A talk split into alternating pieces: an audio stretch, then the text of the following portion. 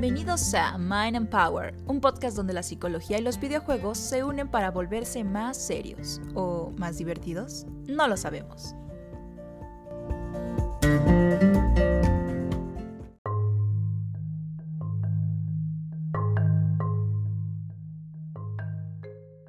Hola amigas y amigos de MBE Therapy, como nos hemos ausentado un poco, discúlpenos por cuestión de carga laboral de todo el equipo, pero no los dejamos olvidados, así que pues aquí estamos de nueva cuenta para continuar con este hermoso final de nuestra tercera temporada y en esta ocasión me encuentro acompañada de mis dos queridos compañeros, amigos, colegas, Ro y Mario. ¿Cómo están, chicos? Oli, Oli, bien aquí en la penumbra, pero bien. Aquí bien, bien. Ya regresando a esto de grabar. Y sí, una disculpa por habernos ausentado, pero ya saben, final de cuestión de semestres, chamba, caos, crisis, destrucción, bueno, todo lo que hemos vivido constantemente, ¿no? ¿Verdad? Pero bueno, sin más preámbulo, eh, vamos a dar pie a platicar sabroso el día de hoy. Y como no puede faltar, les dejamos aquí a continuación en la hermosa, bella y melodiosa voz de Ro el artículo escrito por acá nuestro querido colega Mario titulado El héroe de los mil y un nombres. Link. Ya se imaginarán de qué hablaremos hoy, pero los dejamos con este artículo y ahorita a comentar y chismear a gusto. El héroe de los mil y un nombres, Link. Algunas veces, mientras me encuentro escuchando música o leyendo, recuerdo momentos pasados de mi vida, buenos y malos, lo que hice, lo que dije, así como lo que no dije y no debía hacer. Y como es inevitable, pienso en que hubiera sido de mí historia con decisiones diferentes a las que tomé. Mi vida tal vez hubiera dado un giro en 180 grados o solo en 90, jeje, no lo sabré aunque las aventuras que viví cuando era pequeño son parte de quien soy ahora. ¿Qué pasaría si pudiéramos cambiar nuestras elecciones, corregir nuestros errores, hacer las cosas diferentes? Esta idea es algo que ronda en la mente de los seres humanos y algo muy real para un pequeño niño llamado Link, que inició una odisea épica en Hyrule. Una aventura de fantasía y pixeles. El primer juego de la legendaria saga The Legend of Zelda vio la luz en el año de 1986 para el Family Computer System, conocido como Family o Famicom, aunque para las regiones de Europa y Norteamérica llegó como un juego de Nintendo Entertainment System o NES. El juego fue diseñado por Shigeru Miyamoto, legendario diseñador de videojuegos a quien le debemos la creación de las principales sagas de juegos de Nintendo, y por Takeshi Tezuka, quien escribió la historia del juego basándolo en un cuento de hadas, inspirado en parte por el Señor de los Anillos. La obra surgida del trabajo de estos dos grandes personajes y otros grandes involucrados como el compositor Koji Kondo fue un enorme hit en ventas y en, con la crítica, siendo votado como uno de los mejores juegos de toda la historia y brindando una serie de personajes icónicos hasta la fecha. Algo destacable de este juego es que sentó las bases de lo que posteriormente se conocería como RPG, Role Playing Game, aunque el juego no incluía elementos que ahora se consideran fundamentales de este género. El legado de las aventuras de Link y el mundo de Hyrule es enorme y muy vasto, lleno de saltos temporales, diversas realidades y de juegos que han sido reverenciados por su excelente jugabilidad e historia. Por el momento me centraré en el personaje de Link, pues a pesar de estar siempre con nosotros como el protagonista de la saga, Link no ha sido el mismo en todos los juegos que hemos jugado. El inicio del viaje de un héroe. Parte de la inspiración de este escrito es hacer notar que aunque siempre hemos usado a Link para jugar la serie de Zelda, no siempre hemos utilizado al mismo Link, esto puede ser un tanto complejo de entender, pero explicaré un poco de cómo se desarrolló el personaje y del rol que cumple un héroe en las historias en general. En su libro de 1949, Las mil caras del héroe, Joseph Campbell escribe y describe las pautas del personaje llamado héroe, que hemos visto desde la antigua Grecia hasta producciones de hoy en día. Veremos algunos paisajes de este libro para explicar momentos de Link y adicionalmente explicar parte de nosotros proyectada en el héroe.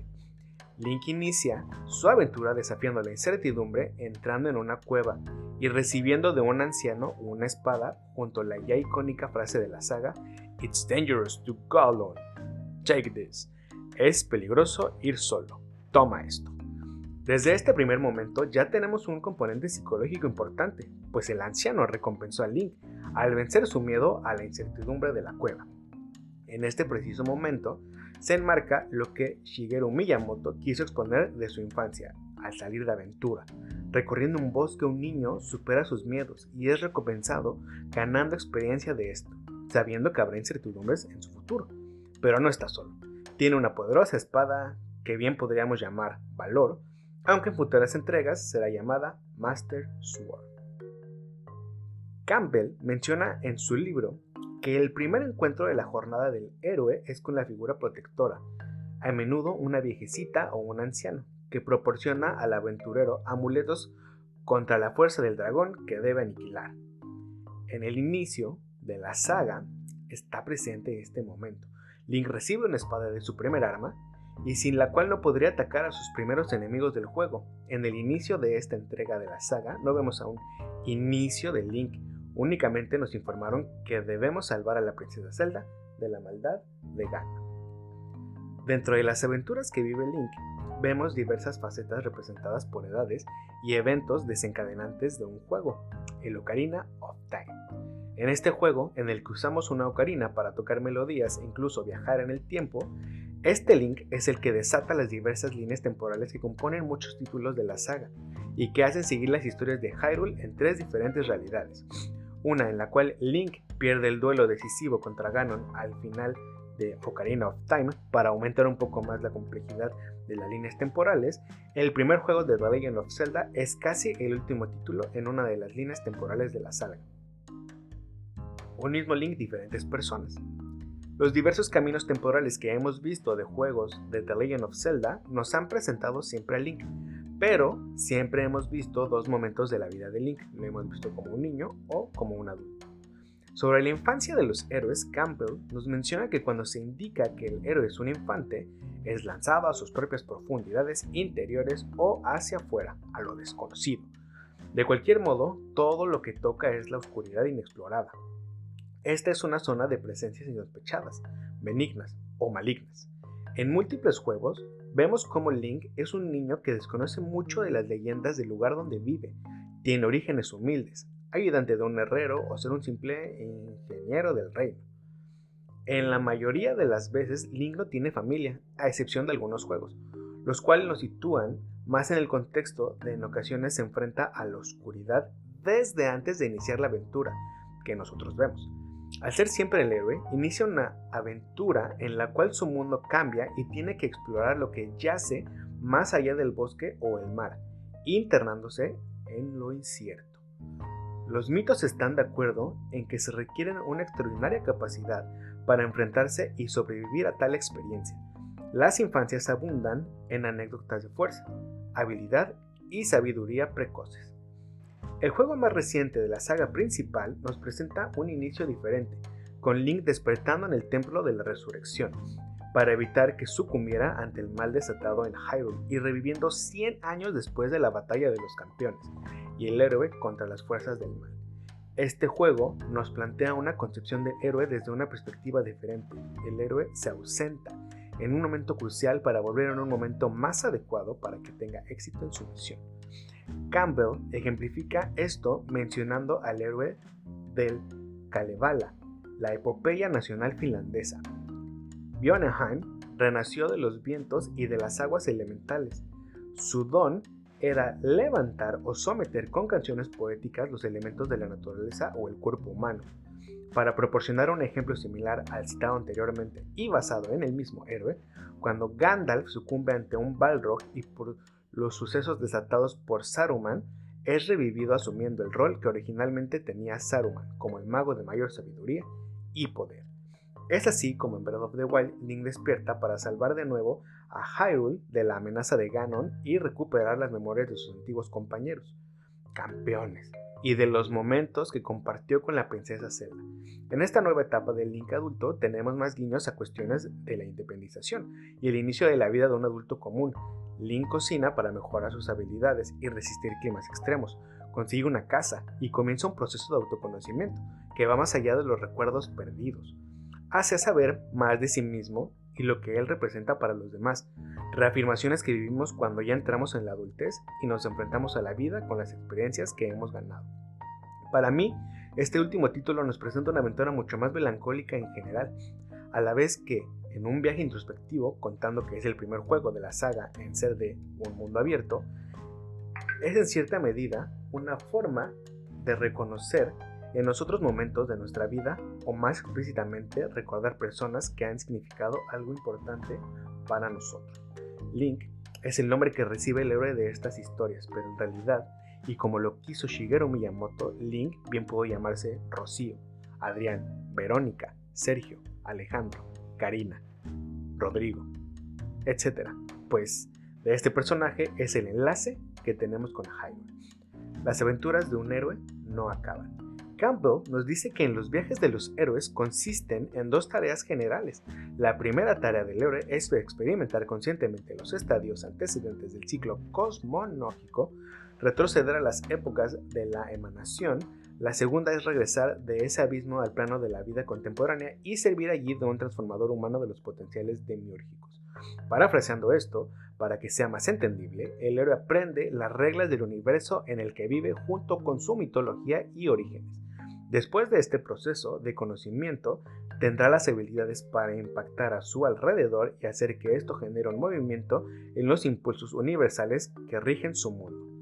Así como Link pasa de desconocer mucha de la historia de su mundo en sus aventuras, conforme va realizando su viaje, aprende más del mundo que lo rodea y de cómo él puede generar un impacto en aquellos que lo rodean y en el mundo en general.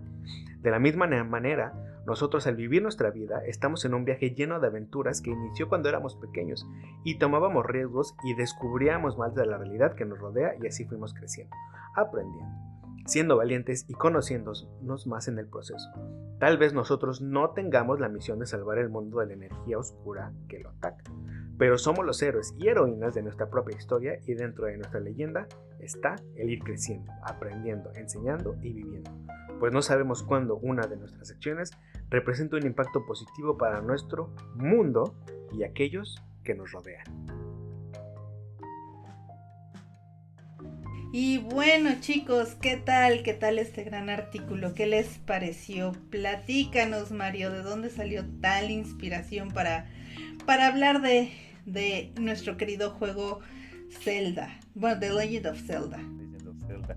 Sí, pues mira, eh, eh, eh, mi relación con Link siempre es graciosa porque yo tengo una relación de, de, de, bully, de bully con Link porque, pues, como ya se habrá escuchado en podcast de temporadas pasadas, yo a Link, en el artículo me resistí, me resistí, en el artículo le, le digo Link, pero yo le digo a Link Plink.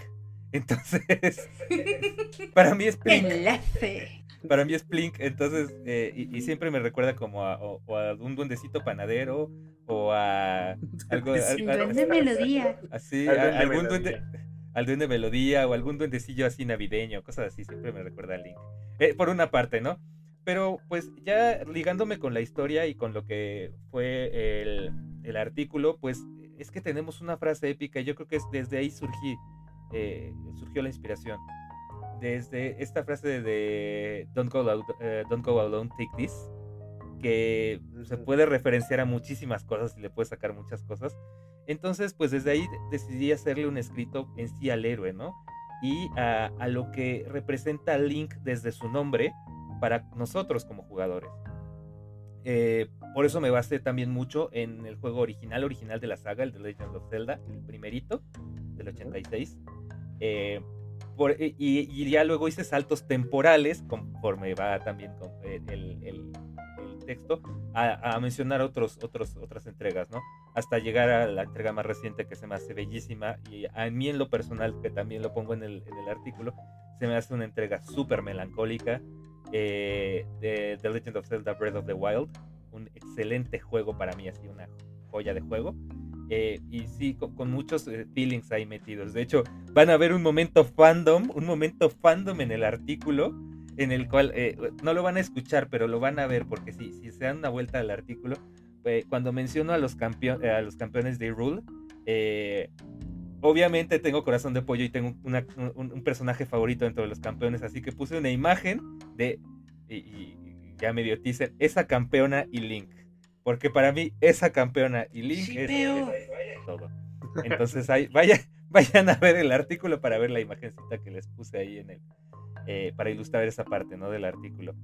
Eh, entonces, eh, pues de ahí me surgió la idea de hacer, de hacer un escrito al héroe, como ya les, había dicho, y a reflexionar también en cómo se representa la figura del héroe en, The Legend of Zelda y en el hecho de, de verlo con Link. Porque aunque veamos que en el mito y la mitología del héroe hay muchísimas cosas que, encuadran en Link, y lo principal y lo más importante también que quería abordar es, no siempre jugamos con el mismo Link, entonces, aunque se llame Link y se vea igual, no es el mismo Link. Eh, y además esto me, permite, me permitió abordar las diferentes facetas que de repente tiene un inicio de un héroe, ¿no? porque eh, si bien todos los inicios de Link tienen muchas cosas en común, hay historias en las que hemos empezado con uh, partes diferentes del mito del héroe. Eh, no es lo mismo ver cómo inicia una aventura eh, tipo The Wind Waker a cómo inicia Breath of the Wild, ¿no? The Wind Waker que te da un inicio completo desde la historia de Link, del, de este Link, de Toon Link, desde que pues trabaja y qué hace él dentro de la, del lugar donde vive en Hyrule a ver en Breath of the Wild que es, este, tú eres el héroe, tú eres el elegido y acabas de despertar, pero no recuerdas nada. O sea, tú ya habías hecho cosas antes uh, y ahora tienes que recuperar parte de eso, ¿no? Entonces, eh, eh, eso también me permitió reflexionar y esa es la parte como que final también con lo que eh, pues uno y digo el nombre de Link, también que, es como lo que hizo Shigeru Miyamoto en, en su, al inicial crear al personaje. Link es el vínculo entre el jugador y el juego. Es el personaje en el cual tú como jugador te puedes proyectar y también por eso muchas veces Link ha sido silente, para que tú, tú mismo puedas eh, sentir que tú, tú eres la voz de Link y que tú eres tu persona de cualquier nombre, eres Link y juegas las aventuras de Link y vives eh, lo que le pasa a Hyrule eh, a través de Link, ¿no? Entonces, por eso, eso fue también otra parte de, importante del texto, que pues ahí lo, ya, lo, ya lo escucharon. Y pues eso fue lo que me motivó a, escribir sobre The Legend of Zelda y en particular de Link. Claro, a, seguir hablando, a seguir escribiendo de este gran personaje que sí, como lo dices Mario, creo que es, es muy interesante el hecho de que sí, siempre es un Link diferente y es diferente también tomándolo como, como justo lo, mencionamos, bueno, como lo mencionas, de que a final de cuentas es el vínculo del jugador para, eh, para con el juego. Si jugamos, eh, bueno, yo que mi primer acercamiento a, The Legend of Zelda, como lo comenté en alguna ocasión, en, recuerdo en la temporada anterior que nos enfocamos en, el especial de Zelda, eh, mi primer acercamiento fue Ocarina cuando era pequeña. Jugar Ocarina años después, claro para mí, no era el mismo Link. Las experiencias que vas viviendo justo a través de los distintos juegos, Zelda, con la edad, la temática, sí van cambiando, van variando. Incluso, aunque digámoslo así, pongamos a, todas las, ilustraciones o todos los personajes de Link de todos los juegos, vamos a notar las diferencias claras, hasta podríamos decir en ese aspecto de, personalidad. Que eso también lo hace muy interesante, como es que Link, de ser el vínculo, como justo Shigeru Miyamoto lo mencionaba cuando creó The Legend of Zelda, eh, cómo vamos viendo también esa evolución del personaje, de como lo mencionamos en el título del podcast, de ser una vasija vacía, pasa a ser también ya un personaje en el que genera y tiene más personalidad sin dejar a un lado de seguir siendo ese vínculo entre nosotros y la narrativa. Híjole. Sí, así es. La, verdad es que em, también creo que nunca me cansaré de hablar de, este de este güey. La verdad es que es eh, ahorita, ahorita que estaban diciendo de mi pana. Que, que, estaba diciendo así como esta parte de tú eres Link y Hilo, o sea, así, así saqué mi trapito de Nintendo. no, o sea, la verdad es que sí, por lo menos en, en mí y por, en, por lo que veo en ustedes, eh, Miyamoto cumple ese objetivo, ¿no? O sea, de verdad, eh, encarnarte tanto en, en, en, este personaje.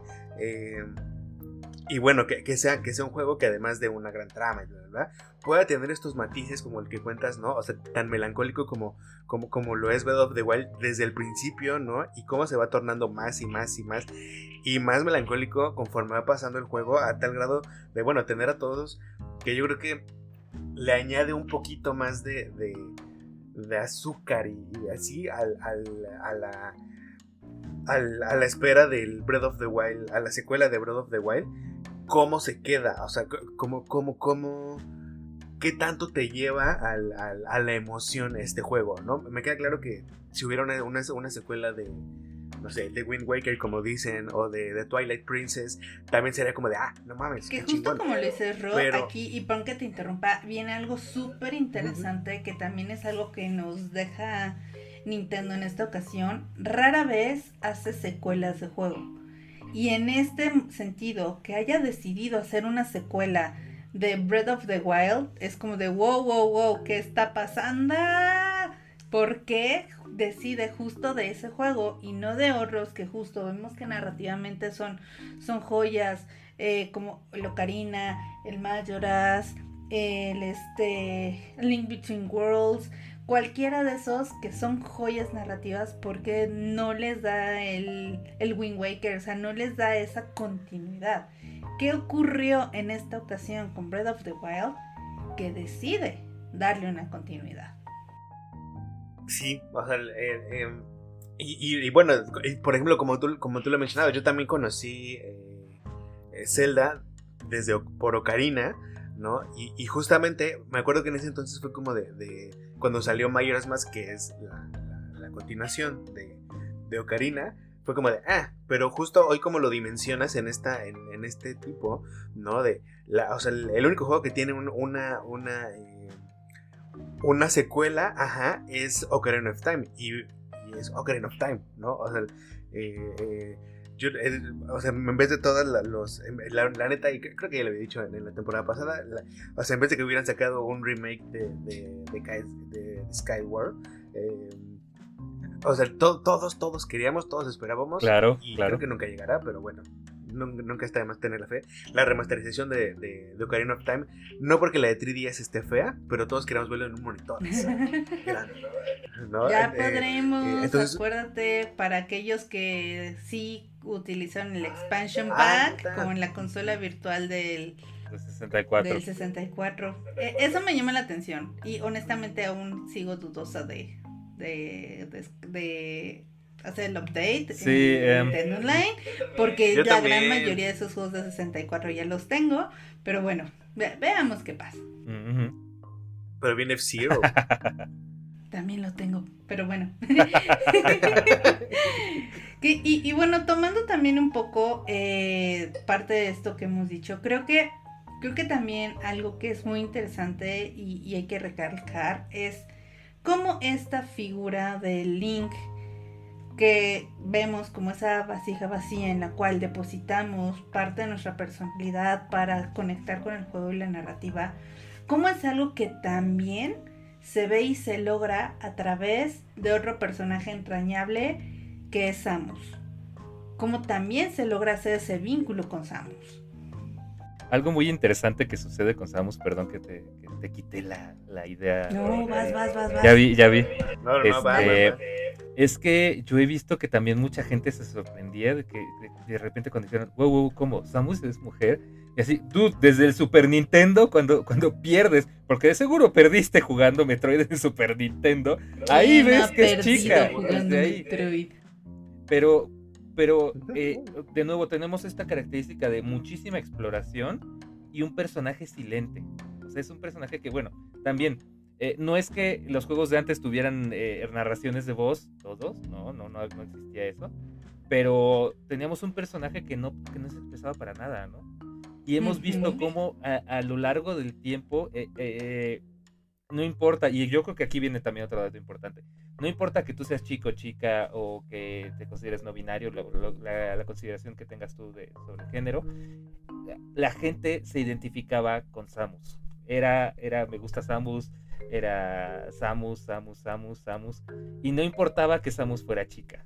O sea, eh, fuera que fuera una chica. Y lo, mismo pasa con las chicas con Link, ¿no? Yo he visto miles de chicas también vestidas de Link. Entonces, y, no tanto, digamos, o bueno, también de la princesa Zelda. Pero es como que eh, eh, vamos a la parte central de esto. Es que tú como persona te estás identificando con un personaje, no importando cómo se vea el personaje o que el personaje no corresponda con tu género, ¿no? Eh, entonces, tú, pues sí, eh, estas aventuras sí está, te, llenaba, no importando cómo fuera. Eh, ahorita haciendo un poco crossover con otra cosa de noventera, recordé la serie de Shina, o sea, Shina la princesa ah. guerrera. Sí. sí, así. Con Lucy Loles en ese eh, papel principal de China, la princesa guerrera, teniendo aventuras. Y pues sí, como yo, yo recuerdo y decía, no, qué, qué chida así China y verla pelear y con sus anillos y todo. Y, y, decía, qué padre, ¿no? O sea, está bien padre este, China hacer eso. Em, y luego también pues, la serie con Hércules, ¿no? Que había, pero... Justo pensé en el crossover. Ajá, el crossover estuvo muy chistoso. El crossover estuvo muy chistoso. Pero esto nos, nos, representa eh, y nos da a entender cómo un personaje puede servir para que nosotros eh, le imprimamos parte de nosotros y completemos la, parte del personaje que le falta, ¿no? El personaje tal vez sea silente, pero yo le doy mi voz, ¿no?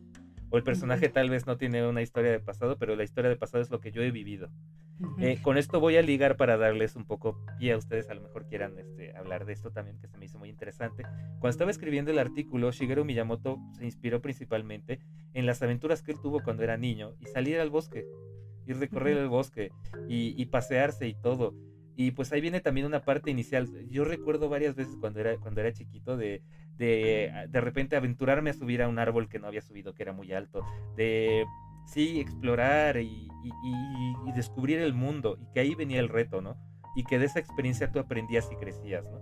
el paralelismo que yo noto con The Legend of Zelda aquí es que cuando tú entras a la cueva, que la cueva sería como un lugar de incertidumbre, te recompensan dándote la espada, ¿no? Y lo pongo en el texto y lo pongo así de esa forma tan bonita, que bien, si la espada inicias teniendo una espada de madera en el, en el juego original y ya después, después sale la Master Sword, yo digo que bien, eh, a bien a bien le pudieron haber también llamado otro nombre a la espada como llamarle coraje o valentía, porque en realidad, eso es lo que simboliza la espada, que una vez que te aventuras y tú recibes esta experiencia, tú ya tienes la valentía para afrontarte a lo demás. Entonces no sé si, si, eh, quieran así como seguirle por ahí o comentar algo más. Ro te veo ganoso.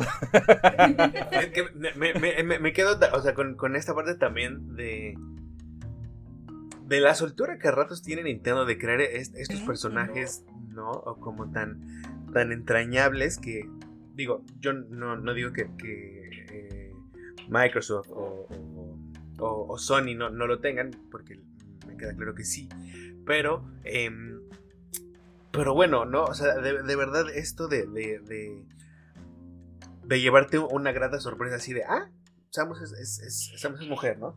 Pero, pero como todo lo que, con lo que puede ser de, de, de clic con ella, eh, está genial. Y ahora que, que, todavía no termino, de hecho, curiosamente estoy en el mismo, al mismo nivel en ambos, tanto, en Breath of the Wild como, en Dread. Estoy así ya en el, en el jefe final. Todavía no lo termino, pero estoy en, en, el jefe final de, de, ambos. No sé si se acuerdan que, que Paula borró por mi avance de Breath of the Por favor, por favor un minuto de silencio para el avance de Breath of the Wild. Perdido de error. Y es que, híjole, tantos templos y tantas Korok Seeds. No. Ya sé, y aparte sí andaba medio, medio chido comprando misiones ahí aledañas, pero, pero bueno, el punto es que estoy así en el mismo, y la verdad es que todos los juegos de, de, Metroid que yo he jugado son juegos muy solitarios, ¿no? O sea, toda esta atmósfera que se crea alrededor de Samus, de tú eres la, tú eres la chida, ¿no? Pero, o sea, está chido que sea la chida, pero pues no hay, no hay otra tan chida como tú, entonces, pues ni pedo, ¿no? Tú, lánzate allá, tú lánzate allá sola y sola, y, no, y, no, es que vayas allá y vayas a regresar acompañada, porque aparte a los lugares donde tienes que ir tienes que llegar y destruir.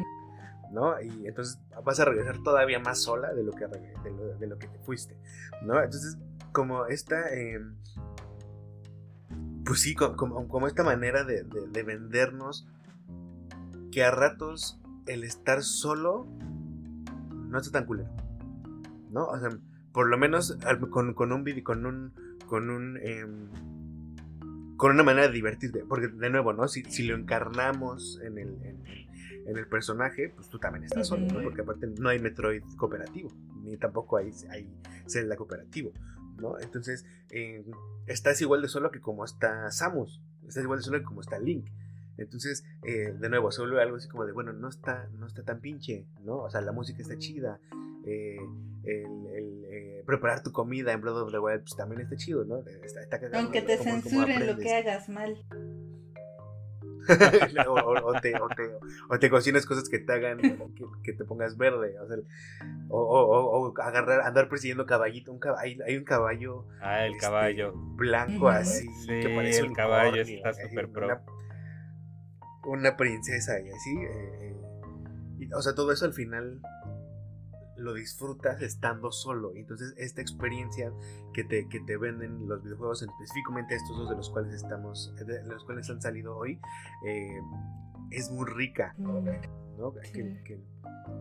Que, no sé qué otros puedan tenerla así, pero por lo menos estos dos es, muy disfrutable. Algo que justo planteas en este aspecto de, de la soledad, justo es muy interesante cómo ambos personajes dentro de, su camino el héroe demuestran este, este aspecto de soledad porque bien aunque aunque Link sí conforme va transcurriendo parte de las historias la narrativa no hay un, un, compañero como tal que esté que esté ahí bueno haciendo un lado a a, pues sí, a Navy, a Tattle, a, esos, digamos, como diremos mascotilla.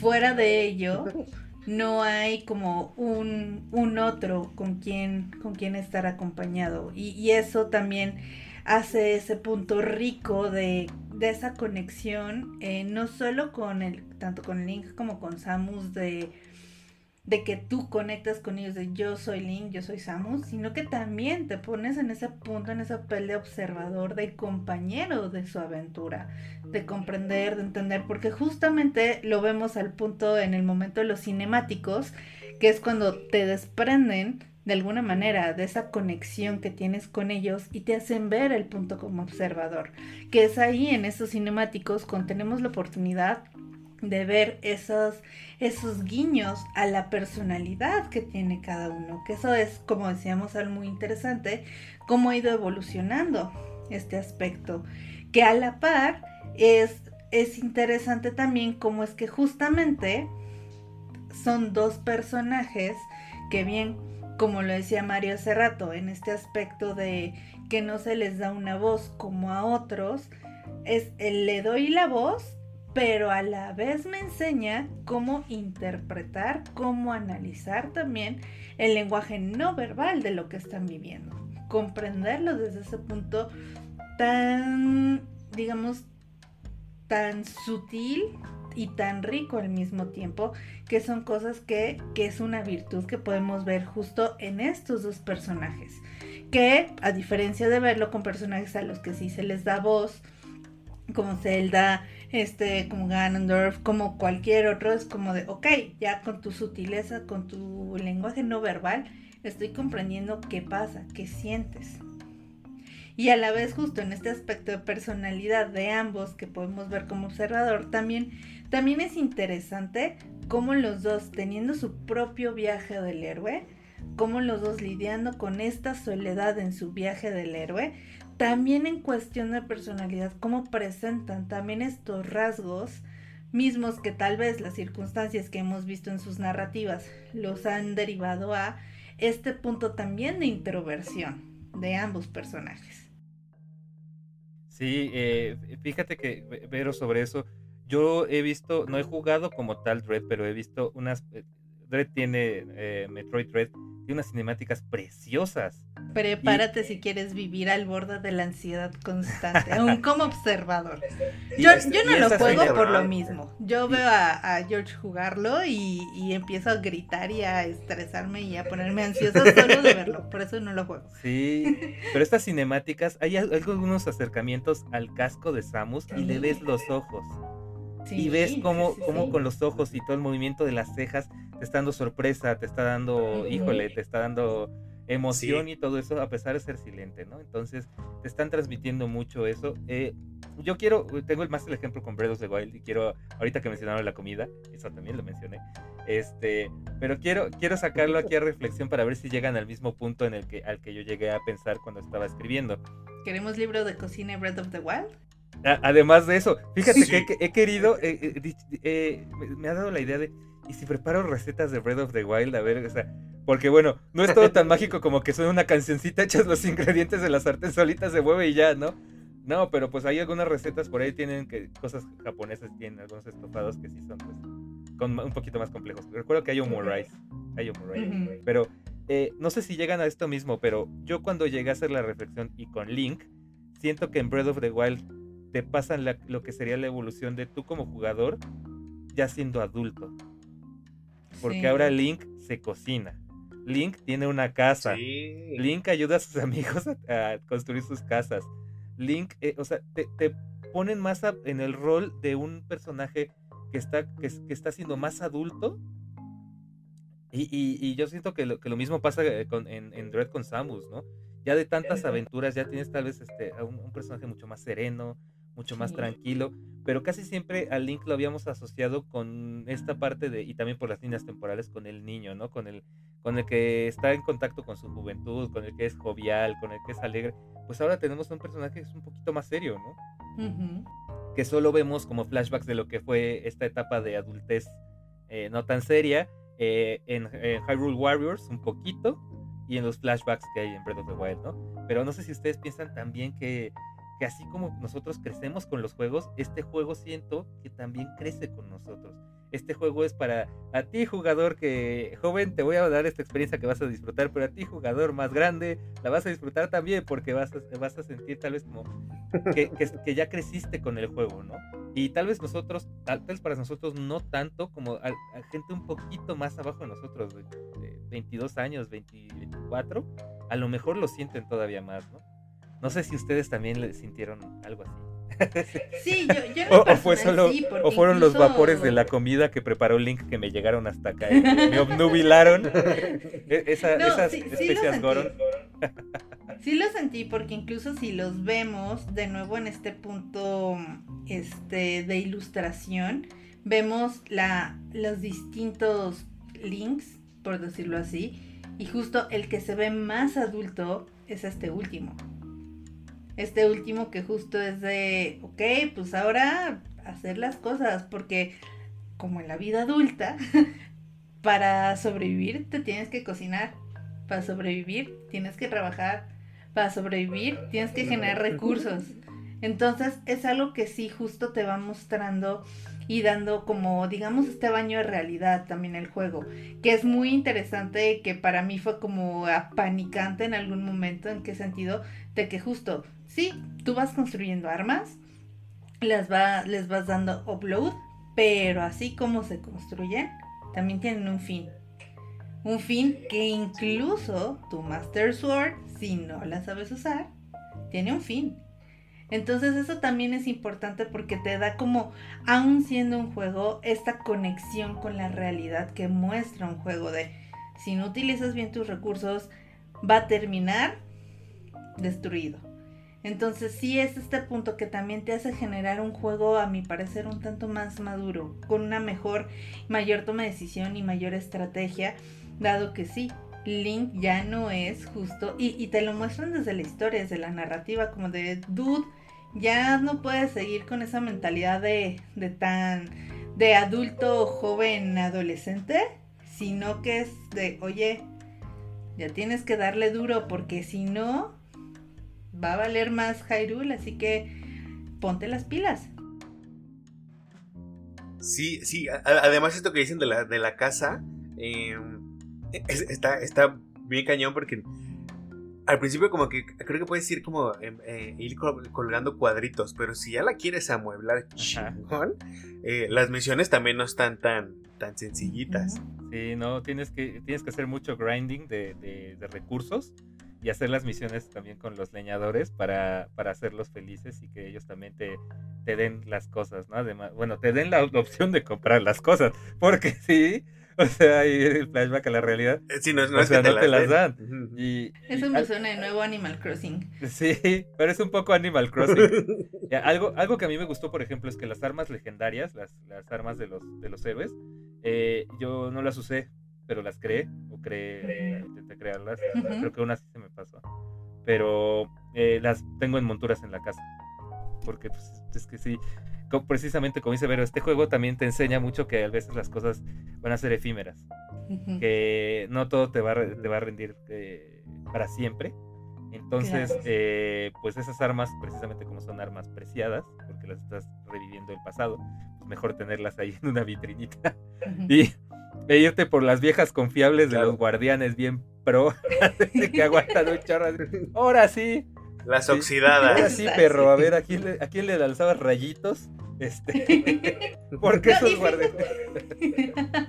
y fíjate que justo eso que, que planteas con Link, también lo vemos en esta última entrega con Samus.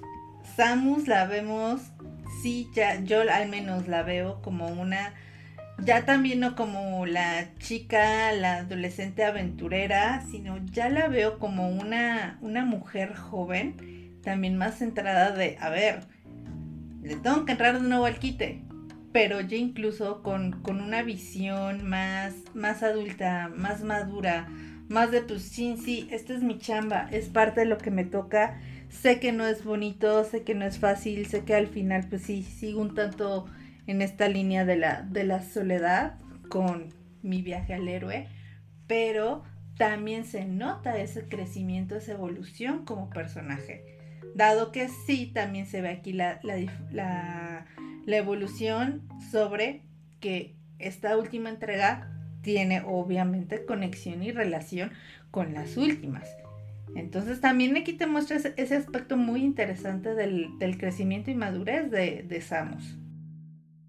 Sí, en cierta parte yo creo que también, eh, como lo mencionaban un poco, y aunque suena un, tanto redundante cuando se mencionaban las secuelas de los juegos, em, yo creo que también en Breath of the Wild, el hecho de que todo el mundo espera un Breath of the Wild 2 es porque quedaron demasiados cabos sueltos.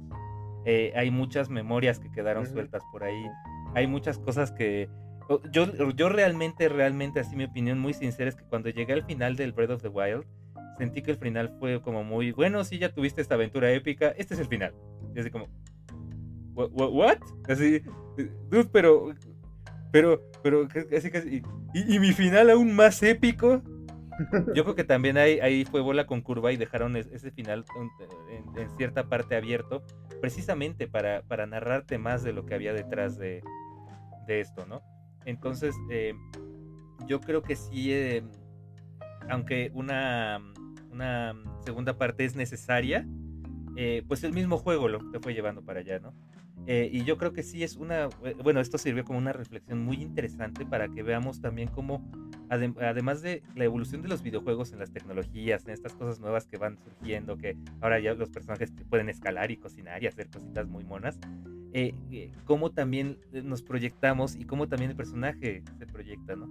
Cómo vemos diferentes fases del personaje, cómo el personaje también lo vemos avanzar, no es lo mismo ver a un Link eh, morrillo, a verlo ya ahorita ya curtido eh, y con sus recuerdos y todo esto. Eh, por cierto, otra cosa que me gustó de Link, quería uno de esos aretes. Me gustaban esos como aretes de jade que tiene. Sí. Uno de esos, dije, ah, qué arete tan chido de jade trae.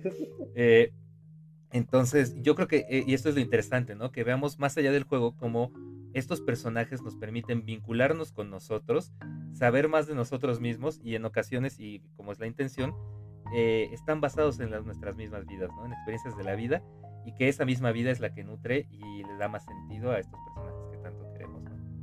Claro, porque recordemos que a final de cuentas el juego que es prácticamente lo que hacemos durante el jugar un videojuego, es justo esa resolvemos como eh, seres humanos, no diría solo como adultos, como niños, sino como seres humanos, de cómo resolvemos y hacemos catárticas las situaciones conflictivas, problemáticas a través del juego para resolverlas de esa manera a modo de creatividad, a modo desde este punto más este más puro y que es justo también lo que nos sirve este tipo de personajes como Link y Samus poder hacer esa conexión para a través de ellos también poder resolver muchas de las situaciones que tenemos en, en nosotros. ¿Cuántas veces no estamos jugando y porque estamos cansados, estamos estresados, porque han sido días pesados, lo que sea?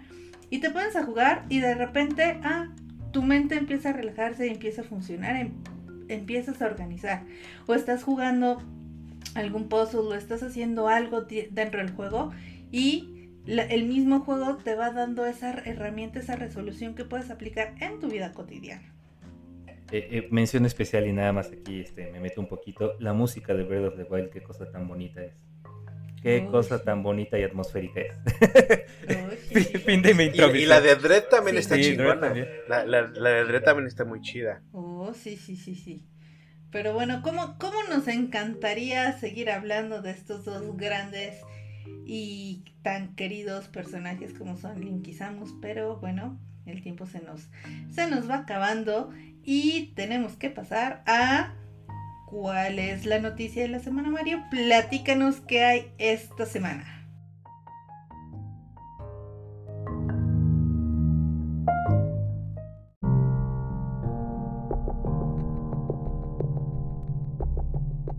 Hola, soy Mario y esta es la noticia de la semana.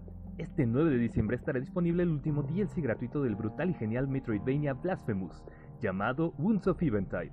Este DLC fue anunciado a finales de agosto de este año, con un muy interesante video animado donde podemos ver a Penitente en un barco cruzando lo que podría ser un lago para llegar a una torre rodeada por una enorme serpiente blanca. Este DLC promete traer un nuevo final para esta aventura del penitente, pues también, anunciado al final del video de agosto, vemos un número 2 romano y el año 2023, indicando el año de la secuela de este gran indie. Veamos qué nos separa en este último capítulo este 9 de diciembre. Yo soy Mario y esta fue la noticia de la semana.